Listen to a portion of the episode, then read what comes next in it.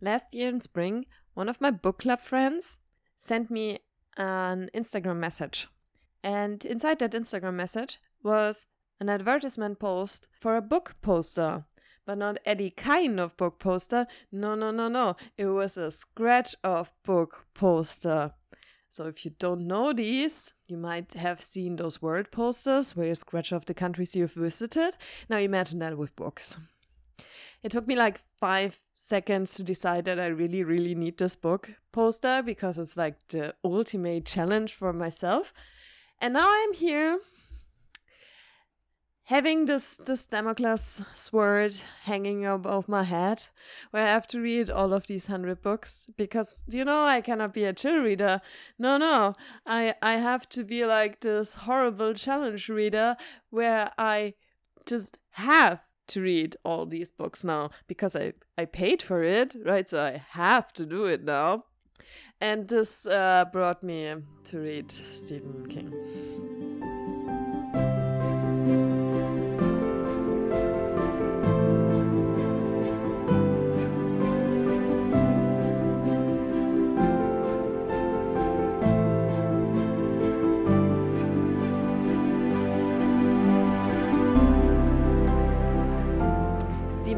I do not get along at all. But here we are. I'm I'm thinking, I'm re-evaluating, and I'm I'm trying to give him a chance to better understand my relationship with Stephen King. Let let's let's dive a little bit back into my history with him. So I have a childhood trauma from it because I watched like the first five minutes of the old movie when I was six or seven years old. Um, yeah, that that stuck. and um, then we uh, read Carrie in high school because my classmates were like, "Oh my god, why do we always read these old books, these boring classics? Can't we read something fun?" Yeah, and then we read Carrie and I did not like Carrie. Like Carrie was one of the most boring books ever. I I felt like every Buffy episode was more horrible or terrifying than Carrie. So I did not understand why we read that or why this was fun. The discussions at school about the book were like the most plain and boring ones ever.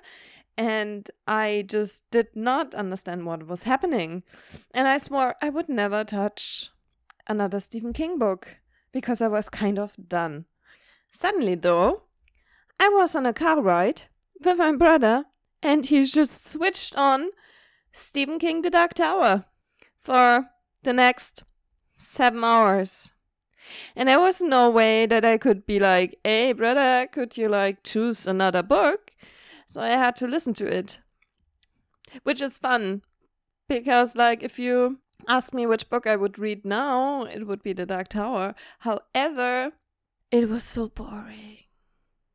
Like nothing happened. Nothing. There was this gunslinger, and then he ran around searching for the black man. And then he found the kid. And there was nothing in this world. And there were other people. And it was just like, the gunslinger trying to find the black man for seven hours in a car and you cannot switch it off. Do you feel the pain? yeah. And then I got the scratcher poster. Oh! Yes. Okay, so scratcher poster. And now I have to read it. I had to read them. It's horrible. On the scratch off poster, there are three books which I have to read. So I can scratch them off. The first one is Mr. Mercedes, which uh, was recently published in 2011, I think. Um, and it's about this guy who um, is a little bit mad and he takes a Mercedes and then he drives into a crowd of people and kills some and an old detective trying to figure out who the murder was. So it's basically a detective story about a Mercedes. And then you have Misery, which tells the story about a writer who gets kidnapped by his number one fan. And the number one fan was uh, very unsatisfied with his latest release of a book.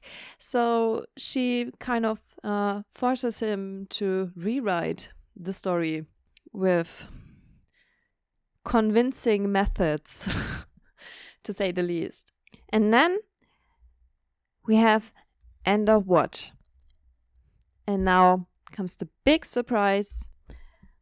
You take a look at End of Watch and figure out what book it is, and then I had to realize that it was the third book in the Mr. Mercedes series. If it's the third book, it means there's a first book, there's a second book, there's a third book, which means I also have to read the second book, which makes it four books. Not three, no, no, no, no, four Stephen King books I have to read thanks to the book poster because they think that Stephen King is important enough that you have to read three books. Even if the latest series is total crap and not good, just just read the last series. But I made it. I I'm at I finished uh, Finders Keepers, which is the second book. So I have only End of Watch left. So while I was on this ride, I reflected and I thought a lot and I tried to figure out why I had to read Stephen King and why people like him so much. And I've ascended upon the road to acceptance. I think I figured out why people like it so much, what makes him that important. But it also explains why I don't care and why it's okay for me to not like him.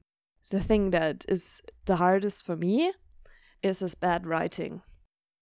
I had um, the best metaphor I found was that his writing feels like a metal grid that stood years in dirty water and got all that glibbery stuff you are completely disgusted to touch.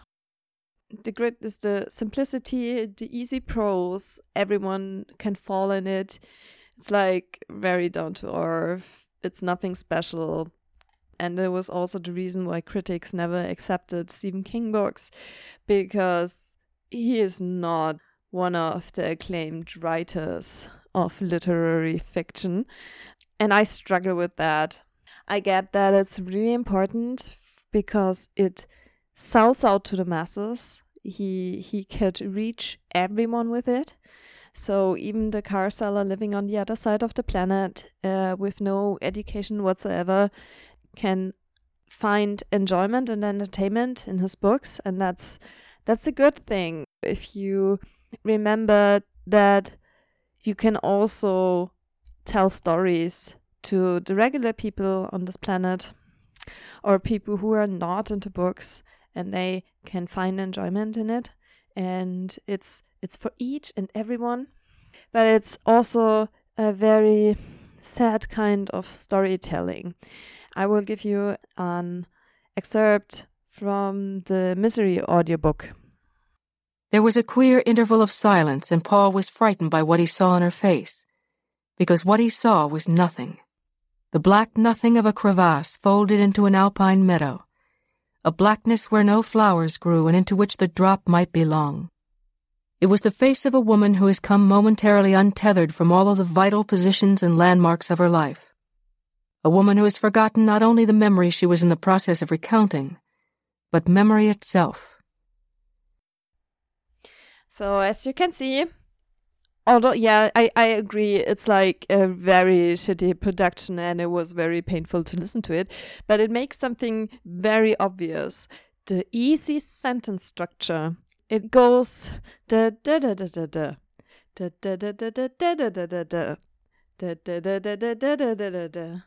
because the production was so um, basic, they left a lot of space between the sentences so they could cut things more easily and went in this monotone way. You could easily recognize the simpleness of the sentences and the repetitiveness of the writing.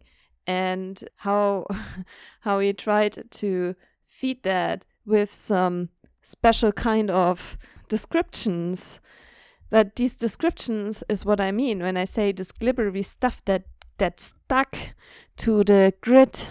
There is no beauty in it because he is like writing about the, the grittiness of life and disgustingness of thrillers and horror. I, I think there are people that like that. I don't. I just don't. Okay, and then we have um, the second point, which is that me as a female, I can detect um, sexism in it because Stephen King is a baby boomer, a white male writer.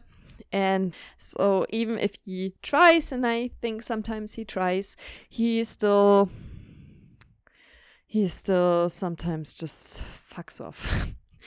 and it's irritating for me if I have to think about the white male uh, Republican standard American living on the other side of the ocean and um, enjoying this book and being like, oh yeah, that's so true. I just very very hard for me to to get along with. I get it. It's still annoying. It's I I don't like the evil mothers who are to blame and at fault for for bringing up these psychopaths because I'm like, yeah, what about the fathers? are they not at fault? Shouldn't they have been there? Then it's the the wish fulfillment from from a male standpoint. So in Mr. Mercedes, the pensioned cop will get an insta romance with this hot 40 year old sexy woman who just throws herself at him and they have the best sex in their life which is like uh, nah, nah. I don't like insta love in ya and i also do not like insta love or no it's not it's not insta love because it's not about love. They just want to want to be have sex even if they look shit. Men just want girls throwing themselves at them and then they can just see see that's that's what happening in my brain if you write it like that. I i cannot stop the sarcasm. It's just there. And my next problem is the portrayal of masculini- masculinity that got us all these problems because there's no diverse masculinity. There's just American masculinity. you know, the cops, the rangers, the baby boomers. There's not like uh, the emotional nerds, the the nice guys. Everyone is like having these slurs and this slang. Oh, the gunslinger. The gunslinger was the most horrible one with his guns and his darkness and his broodiness, and he's such a male. And, you know, he's so strong and so, uh, so hard.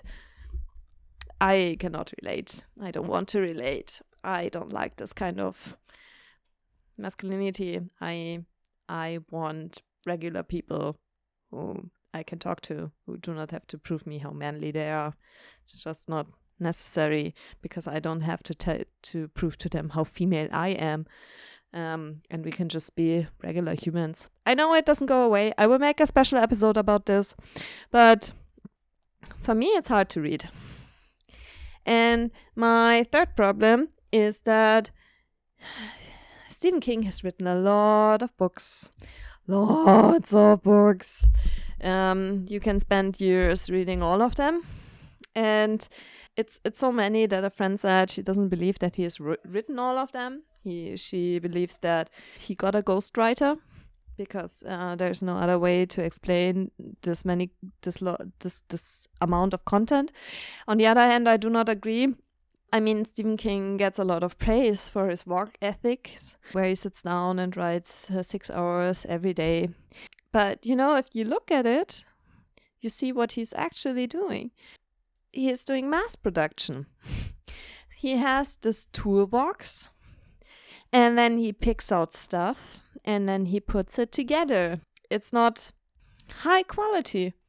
It's just puzzle pieces he just to- puts together. Minecraft, Lego. so even though you can uh, build some nice buildings out of Minecraft, in the end they all look the same. Or you take Lego and then you build stuff out of Lego, but in the end it's just Lego. It will never look like, I don't know, mm, a plant. Can make a plastic plant, but it will never be a plant. And that's that's what he is doing. It's it's like fast food. You could go and get fast food and eat your Big Mac at McDonald's, no problem. But you could also go home and have a home cooked meal. And what would you enjoy more? And what is more memorable? Also, what is more healthy? Huh. Let's let's not forget that point. So I I would rather ask what would have happened if Stephen King would have taken more time and actually wrote more higher quality books and spent more time on each book and really worked out the conflicts and thought more about it and not just sat down and, and wrote it all down just to be done and finished and have the most books published. I don't know. I mean, it's it it would mean that writers who uh, spent years on one book do not have a correct work ethic because if Stephen King does it, then they could do it too. And if they they must sit at home and never write something, right? Because otherwise we would already have our books. no, no, they're just not sitting down and writing. But that's not the case. These people sit down, they write, and they erase, and they edit, and they rewrite. And then they think. Thinking is a very important process. I can imagine that Stephen King is like spending a lot of time on thinking while he is writing, so he's more the practical person. But does that mean you have to publish everything you write? Really? But in the end, it's his legacy, and if he doesn't wants to do it, he can do it he is popular with it, he earns his money through it. So be it.